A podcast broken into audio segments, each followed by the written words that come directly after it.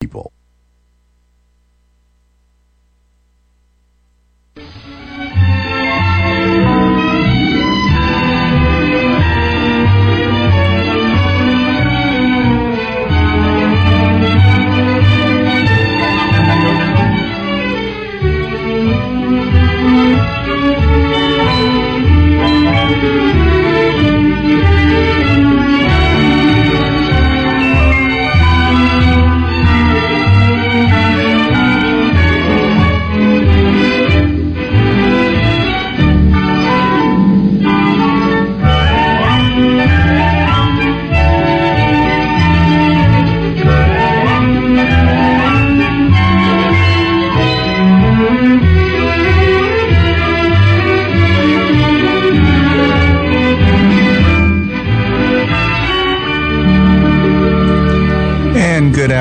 Welcome to Lambda Weekly. I'm Dave Taffet. Uh, Laron is coughing his guts up, so he decided not to come in today. And Patty is R A L L, running a little bit late.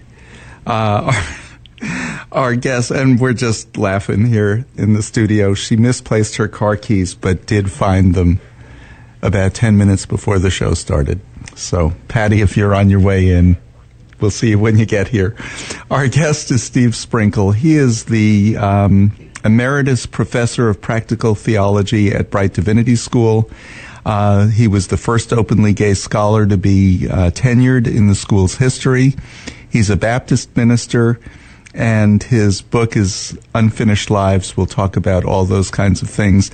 Uh, when I say Professor Emeritus, welcome back, Steve. Thank you so much, David. It's wonderful to receive your invitation. Glad to be with you and your audience. Yeah, first time you're here as retired. Yeah. How's that going? Ah, Oh. Patty made it. Hooray. I'm doing great. As a matter of fact, I recommend retirement.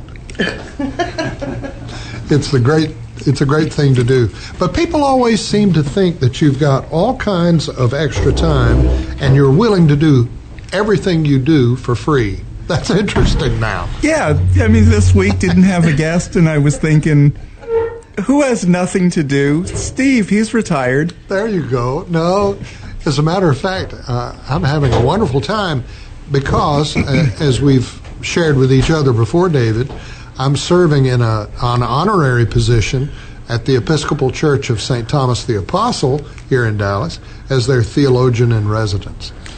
And I'm having a great time over there. And what does a theologian in residence do, as opposed to a theologian who stops by?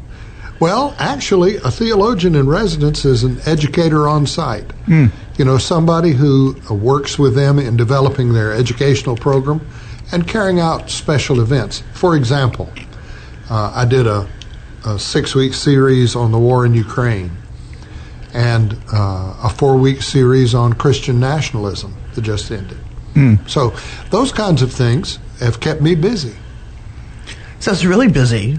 Oh, yeah, I've been having a great time. Are you getting paid? Oh, the only thing that I'm getting paid with is a warm handshake, but that's all right. that's nothing new. People who have been in, in clergy positions know what that is like. It's all good. I really like them. Well, we're going to give you three warm handshakes as you leave today. I want I want the hand, handshakes and hugs and everything else. I'm happy to be here. Um, so you, let's jump right in. Yeah, Christian nationalism that you just mentioned. yeah. How about that? Uh, we just had the anniversary of January 6th. yes. Um, the research has revealed that uh, white supremacy and Christian nationalism played uh, an integral role in the attack upon the United States Capitol. Uh, take, for example, quote, America's general, close quote, Michael Flynn. Michael Flynn, even though he is an Irish Catholic by background, is a Christian nationalist. And um, these, these people, in their intent, are uh, not good people. What is their intent? What are they looking for? They, their intent is uh, to establish uh, authoritarian control over American cultural and political life. Nothing less. How would you define Christian nationalism? Uh, Christian nationalism is an ideology more than it is religious. It has to do with the identity of groups. There are groups of people, for example, white conservative Christians, usually white evangelical Christians, who've identified uh, their prime goal uh, to bend the United States political system and cultural and societal life to their vision of uh, conservative authoritarianism. That's what they do. What And- attracts what attracts um, certain conservative sects? I don't know if sect is even the right word to use, but um, what attracts them to this? Because you would think it would interfere with their freedom to worship the way they want to worship. Well, um, one would think so. but, um, you know, in order to talk about Christian nationalism in the United States, I think you really have to talk about the history of America as a country. Because the roots of Christian nationalism go back to the um, to the founding of the Massachusetts Bay Colony at least as far as that. Because, of course, the Puritans, who were conservative by background and were dissenters against uh, the Church of England, uh, came to the United States to live out, quote, religious liberty, close quote, by which they meant uh, a colony that was going to be uh, in lockstep in terms of thought and practice in their religion. They did not brook uh, any dissent in the Massachusetts Bay Colony. They didn't in the Connecticut Bay Colony either. Uh, just think about why it was that Lord Baltimore had to establish a colony in Maryland for the practice of Roman Catholicism in this country because they weren't welcome in New England. Hmm. So that kind of of expression goes back a long way in America. Now, I'm not suggesting that the Puritans were uh, in the mold or model of Christian nationalists as we know them now. Mm-hmm. Um, but it's the same idea of mm-hmm. controlling what you believe, how you live your life. How did New England, which went from being so right wing, turn to being you know, Massachusetts, Vermont? We think of those as reliably liberal states. I've got a catty answer. I think that they got tired of the BS. they lived with it long enough, they didn't want to do it anymore. I mean, uh, That might be partially true, though. yeah, I think so. I mean, New Hampshire's state motto is "Live free or die." Yes, that's right. You know, so individualism is a is a thing That's right. they respect.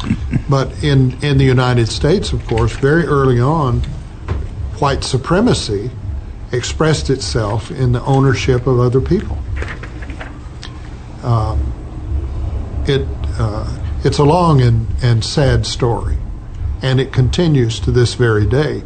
Here in the modern era, uh, white evangelicals, uh, especially, say, in our area of North Texas, have identified themselves as Christian nationalists. They have taken the Star Spangled Banner and wrapped the Bible in it so tightly that people seem unable to read any scripture without nationalistic ideas invading how they read it.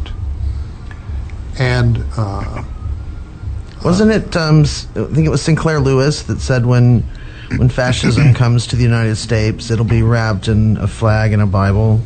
Yes, that's how it's done here. And um, while there are millions upon millions of people from other faith groups, not just Christian groups, but other groups that uh, resist that type of thinking, um, evangelicalism has been particularly good about uh, uh, indoctrinating its people. Think, for example, about one of the hallmarks of the Christian national movement, which is first of all, the Christian school movement, which was popularly conceived as a way of escaping integration. You know, we wouldn't have to put our children in school with um, black Those and people. brown people. Those people, that's right. Uh, but if you dig down into the history of that Christian school movement, it actually was a sectarian Christian movement that embraced white supremacy to the point that it expressed it in in that in the establishment of Christian schools all across the South and the Midwest. And uh, of course, that evolved. They don't like to talk about evolution, by the way. That's one thing they would rather not talk about. But it evolved into the homeschool movement.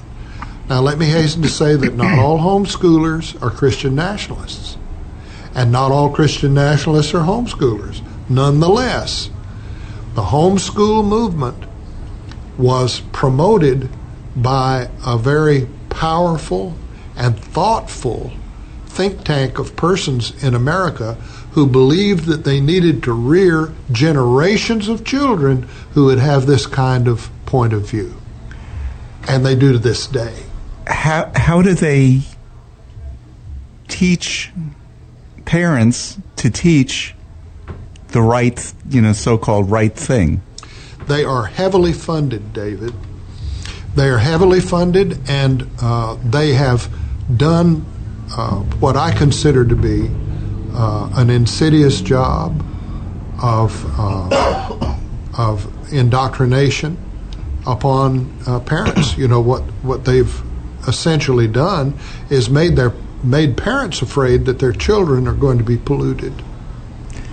And so, if you don't learn how to do things their way, then you're going to lose your kids. It's a very powerful. It, and they do such a bad job of teaching their children, not in every case. But being a teacher is a skill, a talent.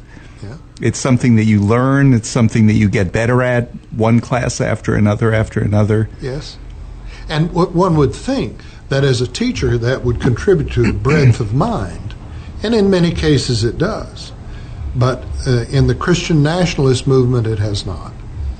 And it has been lashed so tightly to uh, and to a, um, an authoritarian ideology and to um, a, a domination of family and faith community and civic society that um, it's uh, it's it's almost a totally circular way of reasoning. Once you begin to accept the premises that they operate by, you can be taken right in. And by the way, they have done amazing practical work in terms of producing curricula for their schools that are age appropriate according to the way that they understand what different age groups should uh, I- involve. And they've also reached into higher education. Do you know one of the jobs I had? It, it's like 15 years ago now. We had a layoff at Dallas Voice, and so I was editing things like prospectuses and uh, other financial documents that had to be filed with the Securities and Exchange Commission by 7 a.m. So we were reading this garbage at like four in the morning. And I'll I, I'll never forget two of the worst written prospectuses that I've ever looked at. One was uh, CNN, and I was like, they probably employ more writers than any other company uh, in this country, and they can't write a single sentence. Oops. Well, they could write a single sentence. The first sentence of the prospectus went on for something like seven pages. Yeah. I, I'm not exaggerating. I was like, I was looking for some punctuation in this thing, and there was none. The other one was a company called K12, one of the worst written pieces of garbage that I had ever read. And they're one of the l- largest homeschool companies around. they have national conferences where they call parents together, you know, who uh, are invited in to learn how to do this. And uh, uh, it's a very powerful movement. Actually, we have expressions of it that are local here in North Texas. It's like ALEC for homeschooling. Yeah. And ALEC is a is a group that puts together uh, crafts language for uh, bills to be introduced across the country in lockstep with each other. That's right. Um, in legislatures um, literally across the country, and they produce bills like the Don't Say Gay bill. Right. Which really, to me, um, brings home this idea that. Uh, that you were just talking about, Steve, where the homeschoolers like they, they don't want to participate in the other kinds of schools, and so they set up their own but they still want to meddle in, and impose their religion upon public schools. And we see this now in really insidious ways with book banning, with this anti quote CRT, critical race theory, that they've embraced together as a lie. Yes. It's a complete lie that's been made up. Um, CRT has not been taught in schools. It's a, a, a fairly um, elevated law school curriculum that's not even used in all law schools. Right. And um, and yet they've they've they've passed this lie that oh it's being taught in our schools as early as kindergarten and we must stop it. Um, but it is another way of imposing their religious beliefs upon an entire the entire country, and yes. that's what I I see as and even from our earliest roots, as you just said, in the settling and, and colonizing of America, it's it seems like the it isn't enough to teach your own kids. No, they must well, reach out and teach all kids and indoctrinate them in their religious Christian nationalism, um, or they're not happy. Patty, when they don't have the actual thing, they make it up, like Antifa. Mm-hmm. I, have been wanting to interview the head of Antifa for a long time. It's no such thing. That's correct. I mean, it's a, it's a shortening of the words anti-fascist. Why is that a bad thing? But it's not an organization. It doesn't exist. But to the right wing, oh, he must be Antifa. Oh, it was Antifa that uh, filled the January 6th protests. Well, I have a theory about this. Critical I, race theory, same thing. Doesn't exist. Yeah, but we've got to pretend it does, and so we can legislate against it. But I, I have this uh, kind of a theory about this.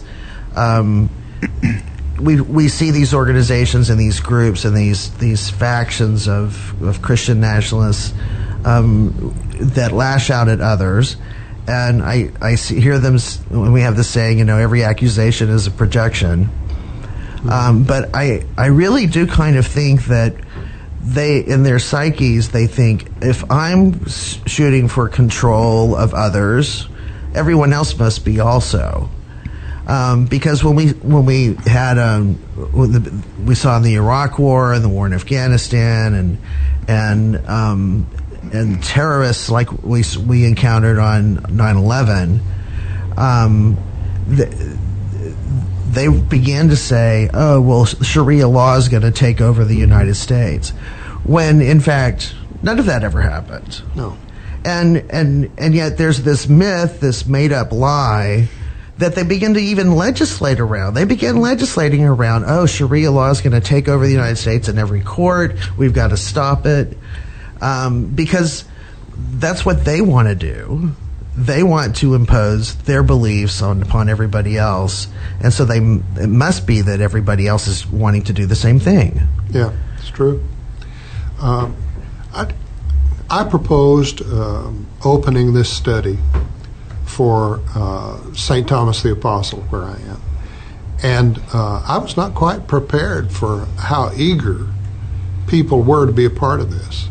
Uh, not only locally, because we had good attendance uh, but also on Zoom because we had people from 16 different states. Really? Oh, yeah. Yeah.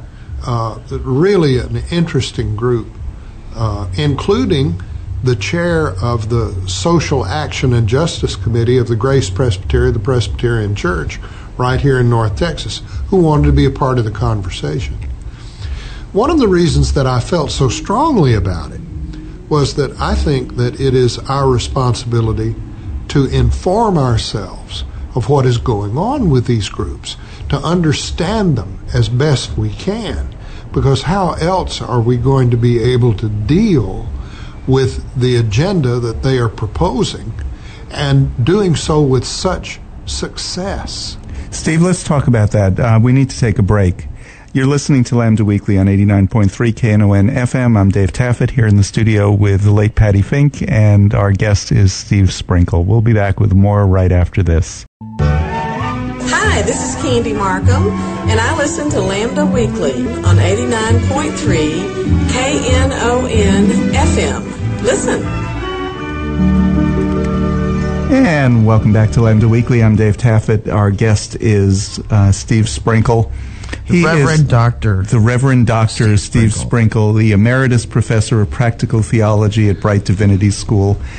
Um, Brite Divinity School, by the way, congratulations on your football team. Not every divinity school has a, has a football, football team that's about to play in the championships. Yeah. Baylor must be uh, having connections. Oh, I'm sure they are, but they always have, they have connections about something all the well, time. Well, the people in Fort Worth think that God has elected a new Israel. and, it's pur- and it's purple. That's right. It's purple through and through over there. Okay, so here's one question I wanted to ask you. You were a professor of practical theology. Yes. Describe impractical theology. impractical theology is the kind of theology that doesn't touch the ground anywhere. you know, it has no real impact on the way that people live. Ah. That's what uh, has promoted the joke about uh, professors living in an ivory tower. Mm. No, we don't. We don't put off living. And practical theology actually wants to engage life as it is really lived and talk about the spiritual values of life as it unfolds for us all. You know, one of my absolutely f- favorite lines that you've you've said in the past is is that you and I may be the only Bible that some people will ever read. It's true. And I, I think that's so powerful, and I think Bible could be interchanged with other religious texts for other religions. I think so. But I think when we live our faith and it's real and people see it in how we behave and how, how we carry ourselves and how we treat others, um, it just doesn't get any better than that. Right. And it begins by, I think, uh, people of, of real faithful convic- conviction living their lives in such a way that we're not perceived as being jerks. I, it's really hard for me to imagine a Christian nationalist not being a jerk. Well, there you go. And certainly every white supremacist I've ever encountered in my life is Yeah. beyond jerk. Well, I've got a recommendation uh, for the audience uh, to look for this book because it is an important book in this area of study.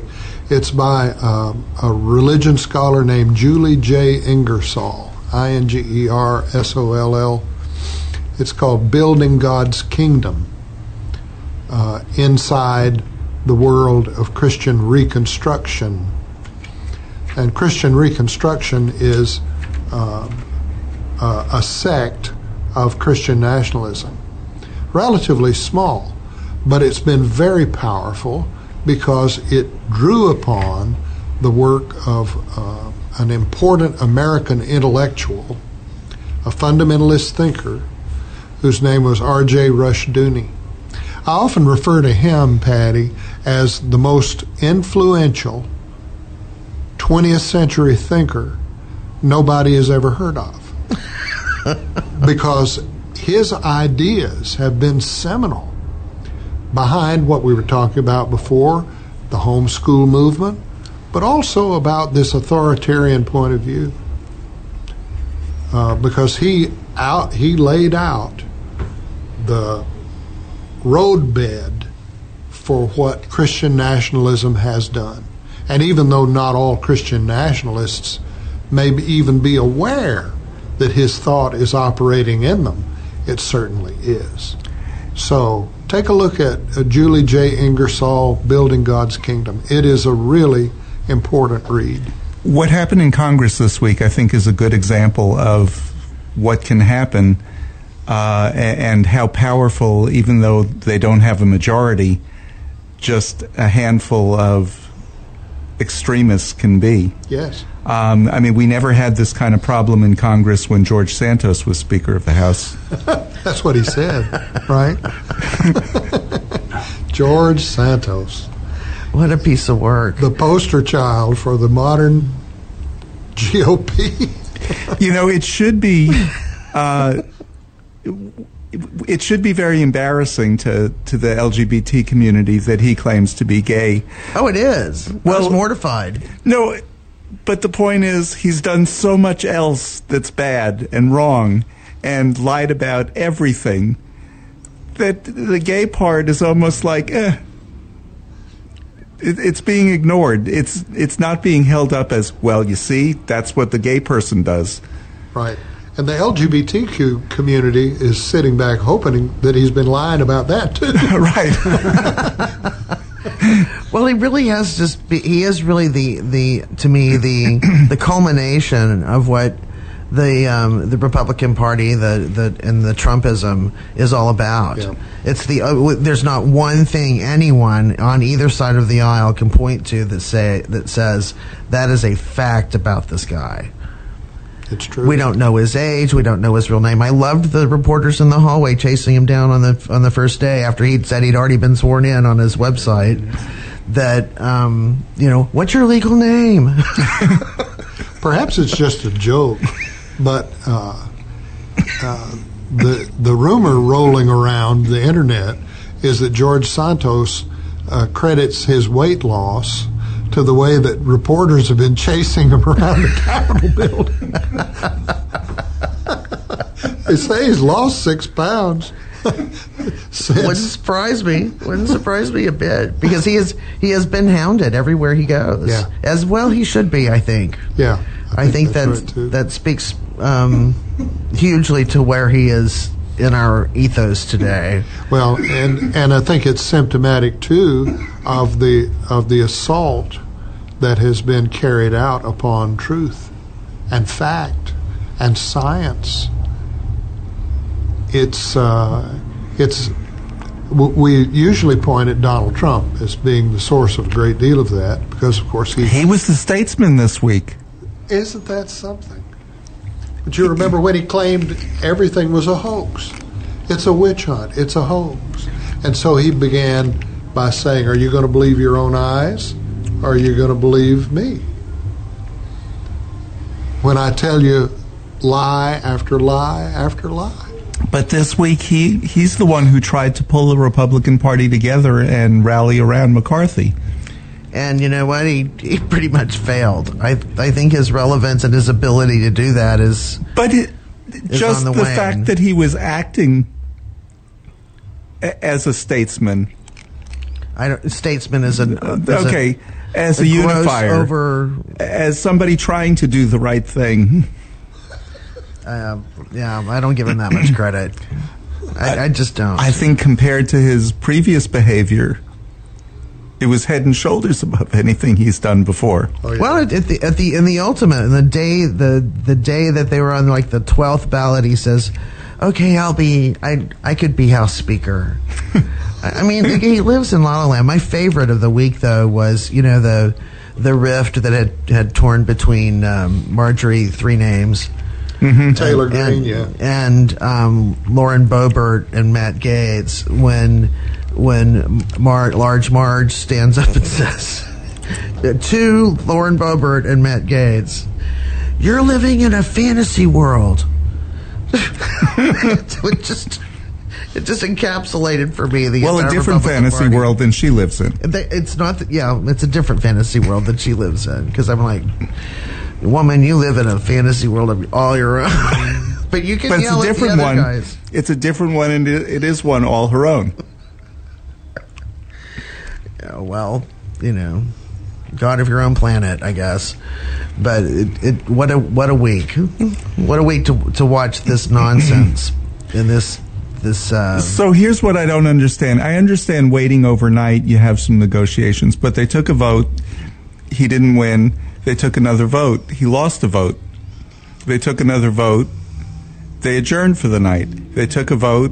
It was the same as the day before. So they took another vote. And they just kept till 12 ballots. no, fifteen. 15, yeah. It was fifteen. Well, no, no, no. At, at 12, he finally started gaining some uh, some votes. It's the But- definition of insanity, isn't it? Let's do the. Let's not even wait three minutes. And we'll just vote again. Madam Clerk, I nominate. They just start right on over, right again. Yeah. Do it. Do exactly the same thing again. Um, but But getting back to George Santos,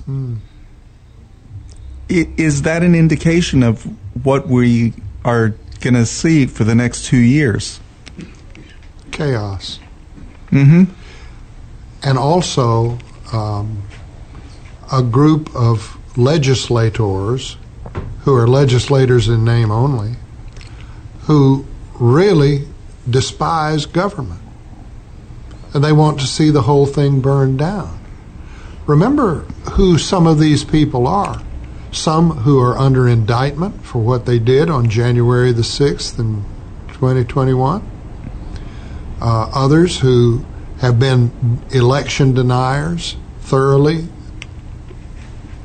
even before Even though they won. January 6th. Oh yes, yes, and now they are in place. And the irony of the fact that uh, that Speaker McCarthy was uh, given the Speaker's chair and gavel on the anniversary of the January 6th insurrection shouldn't be lost on any of us. and he never mentioned a, a word about it. He never acknowledged the the day. He No. never acknowledged the event. No. He just rolled on like it had never happened, Right. And um, it, that's frightening to me. And so Santos is actually a carbuncle on all this disease. You see him, but he is indicative of the problem that uh, has gone about the business of hijacking the House of Representatives. So one of the concessions was that any one member of the House of Representatives can now bring down the Speaker of the House. Can call can introduce a, a vote for it. Right. They have to vote on it. Sure. It's a motion to vacate. So they introduce a motion to vacate the chair, and everybody has to stop and vote on it. Okay, so how long till the first vote? Let's just talk. let's just. I want to point out this one fact. When the fifteenth ballot came, um, Kevin McCarthy won the speakership by winning 216 votes, which is two less than the majority of the House of Representatives. In um, after four ballots that ran into the night, and he didn't even make a majority on the one he won on. He had to have enough people vote present to subtract from the total, thereby lowering the the number that the majority would become, which was 216. So to get to 218 on a regular basis on really anything, even including a motion to vacate, I think is going to be very difficult. And interestingly, I mean, they have 222 Republicans um, in the House today, and that's the majority that Nancy Pelosi had. She won on her first ballot, and they moved forward and look at the legislation and stuff that they have done for this country in the last two years. But they, the other side does not know how to govern, and they don't want to govern. I mean, to your point, Steve, they don't. They have no intentions of governing. But what will be interesting is there are 18 representatives who won in Biden majority districts. And if they, for example, vote against raising the, the debt ceiling, they're they're just going to be toast when they go back to their districts. And so those 18 and we're talking about such tiny margins, those 18 may very well work with Democrats to do good things for the country or stop bad things for the country. um, because they really can't afford to continue in their careers in Congress if you know they they start doing destructive stuff. George Santos district is the perfect example. Mm-hmm. But there was another uh, uh, one or two districts in New York. There are four districts in California. They're not going to be able to side with Matt Gaetz on anything, and uh, and hope to be reelected. Well, speaking of Matt Gaetz, he almost got his hash settled when, when this representative from Arkansas. He came for him. Yeah, he sure did. He was going to poke him in the face. yeah. Um, This is what we've been reduced to as a country. Yes. What bad legislation do you think we have to look forward to, even if it doesn't pass? We'll have to work to defeat it. Well, the, critical legislation will be on the debt ceiling, so that the good faith and credit of the United States of America will be on the line. And But don't we want that in order to show that uh, Biden can't govern? Well, all And when I say we, I'm yeah, being facetious. they, what they want, I'm sure, is to grab the spotlight. They want the press and the media to be focused on them. Look how we can do crazy and make money. We can raise money off of this. So one of the writers I read in in Vanity Fair um, wrote a piece about this and, and called them congressional Kardashians. Ah, with two with K on each one because they're all out for the spotlight and the and the um, uh, attention.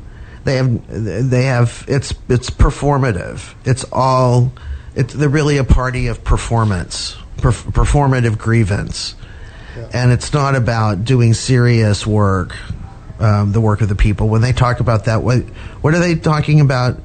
out of out of the largest side of their mouths. They're talking about going after Hunter Biden and his laptop and investigating Biden, President Biden, and investigating all of these things. And they're wanting to issue subpoenas and get to the bottom of this and that. And I'm thinking, after you blew off the subpoenas from the January 6th committee, go right ahead. But they're not going to be able to govern because they don't even have the topics that America needs to have governance over they're they're off doing this thing that's going to own the libs.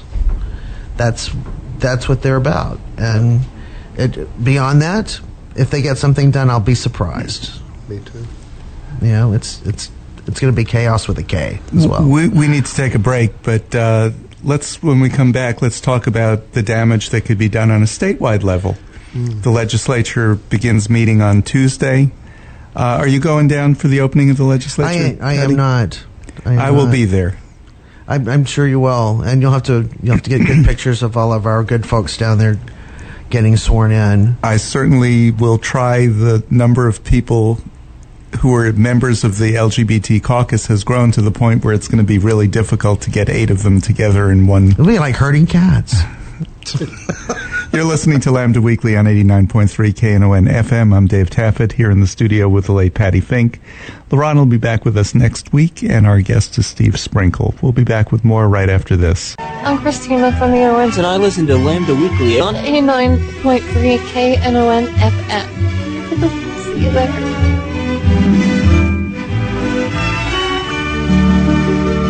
And this is Lambda Weekly. We're talking to Steve Sprinkle. He's the Emeritus Professor of Practical Theology from Brite Divinity School, home of the Horned Frogs. it's not every divinity school that has a winning football team. No kidding. And, and tomorrow's the big day, I hear. Go Frogzilla. We do wish them luck. We're joking, but Brite Divinity School is on the campus of TCU for anybody who didn't know. Um, I, I want to get back to what we were talking about, uh, which was we were just getting into the legislature. But how did Brite Divinity School go from being such a conservative school? It was founded as a very conservative divinity school to one that probably uh, graduates more LGBT uh, ministers than any other similar divinity school. I think that there were two things. Uh, one thing, surely, was the deanship and then presidency of Leo G. Perdue. Uh, he was the first president of Brite when Brite actually stood forward as an independent divinity school and seminary.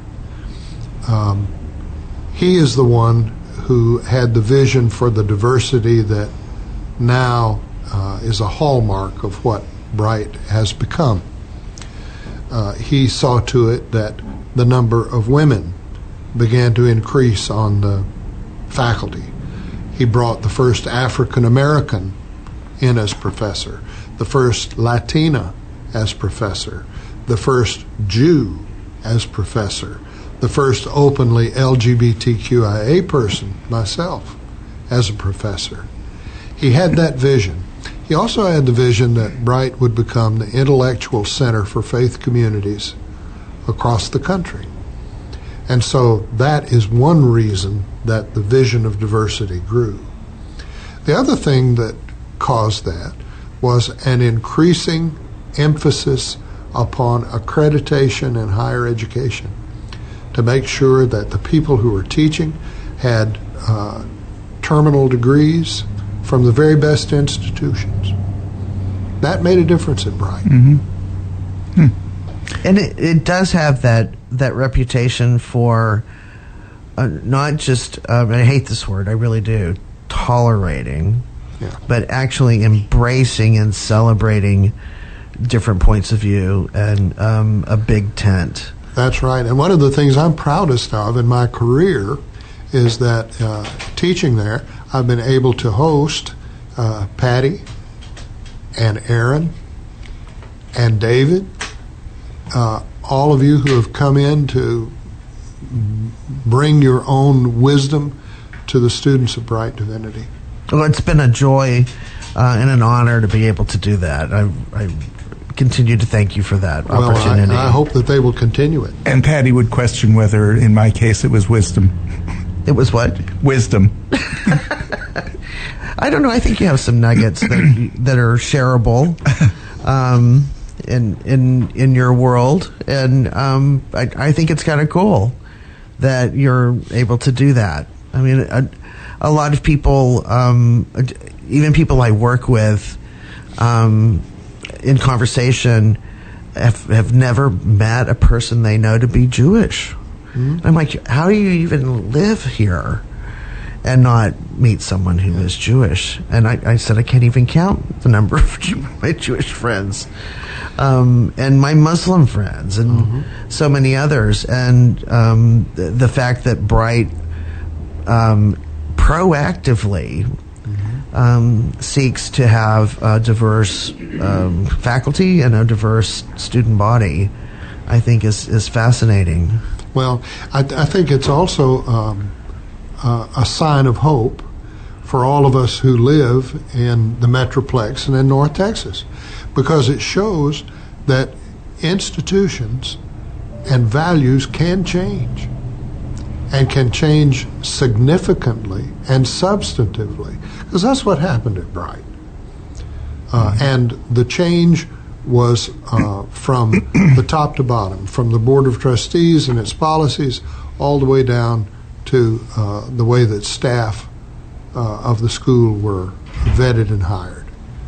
Do you have any sense? And I'm sure you must have some some sort of stats within Brite. Um, but what do people who attend Brite and and obtain a, a master's divinity or a, a doctorate? I'm sure I'm sure they offer a doctorate program. Um, where do they end up serving, and how do they serve? They serve- because not everybody Yeah. goes directly into, say, a church environment and becomes a minister or, or pastor. They serve all across the waterfront, so to speak, uh, and do all kinds of things. Uh, we have uh, people who are in all forms of civic life, elected officials, judges. We have the head of nonprofits, plenty of them. When you take a look at institutions that employ chaplains in terms of hospice, hospitals, industrial chaplains, I mean, the, our folk are, are everywhere like that. In fact, um, one one of your your past students um, now heads the the uh, North Texas office of Lambda Legal. Exactly. That's right. Avery Bellew. and converted to Judaism. That's right. Judaism. Avery certainly did. Avery, Be- Avery Bellew is the one you're speaking about. and she's been a guest on our show several times. Right. And um, I, I think that that's a real sign that uh, that people in this time in which we live really want enlightened, spiritually based people who understand what living is about and uh, are not just tolerant, but celebrate the diversity that we share. We live in one of the most diverse places in the United States of America here. Just think about when people go to bed at night in this metroplex, how many different languages are spoken when people say goodnight to each other? Hundreds. Hundreds. That's right. And um, so it has been a matter of learning how to embody what was already present. I have a former coworker who who left the left the job and and was in um, getting her master's of divinity, and because she had been in health IT, um, and from a medical records perspective, um, chose to to take her degree and work on the Mercy ships Right. and not in, in, a, in a clerical kind of, of way as a minister, but also as a minister in addition to her job, and and running like the computer um, software, the electronic medical record stuff. I'd like to circle back for just a moment to um, the vocation that people usually associate a seminary or divinity school with, and that is uh, leaders of religious communities, pastors, rabbis, priests. Uh, actually, it it is, uh, I think, a very important mission of a school like Brite to educate leaders like that, so that they're in the midst of uh, the broad sweep of uh, religious communities in the country, we're going to have enlightened leaders who are not going to put up with intolerance, who are not going to allow bigotry, who are going to speak out against it, to have zero tolerance against uh, violence. Uh, I've often thought that that is one of the most important things I ever did at Brite. Because if a person was going to go through the supervised ministry program in Brite Divinity School, they were going to have to come through Big Gay Steve. and they learned that uh, we had more in common with each other than difference. And they learn to value that. That's an important gift that a school like Brite, and may I say also, a school like Perkins, Perkins does the same at SMU. I mean, that provide educated, humane, open, and passionate people about things like justice and equality. And it's that is the sort of um, the heart and intellect at the center of this movement. If you don't have passion in your heart and understand what needs to be done and how to get there, none of this happens. Right. And David, you were talking about my being a practical theologian. Practical theology then uh, says that uh, how we understand ourselves with spirit and in the world is going to have practical benefits for people around us. And indeed, that is the case. Now, before the break, we had mentioned, and we're running out of time. I do want to get to this. The legislature is opening this Ah, week. yeah. Uh, Thirty some odd bills have already been filed against the trans community, mostly. It's also against drag queens, but I guess they're conflating the two: trans people, drag queens. It's it, it screams misinformation and and and lies about our community. All these bills and this, their misunderstanding of who we are, even what a drag queen is. That I mean, these people don't understand. I, I mean, I, I've told the story on the air before. One of my favorite demonstrations against uh, the uh, drag queen story time was last year. There were two groups that came to protest against uh, drag queen story time, and they ended up protesting each other because the Catholics didn't think the Protestants were doing it right. The Protestants didn't think the Catholics were doing it right. So they protested against each other. And the protest against Drag Queen Storytime just uh, didn't really happen. What is it, from a religious standpoint, that people have against the trans community? That they feel that these people who have nothing to do with them other than they have a job, they contribute as people to our community. What do they have against them that they need to legislate things like they can't get health care? And there are several bills that have that are related to health care.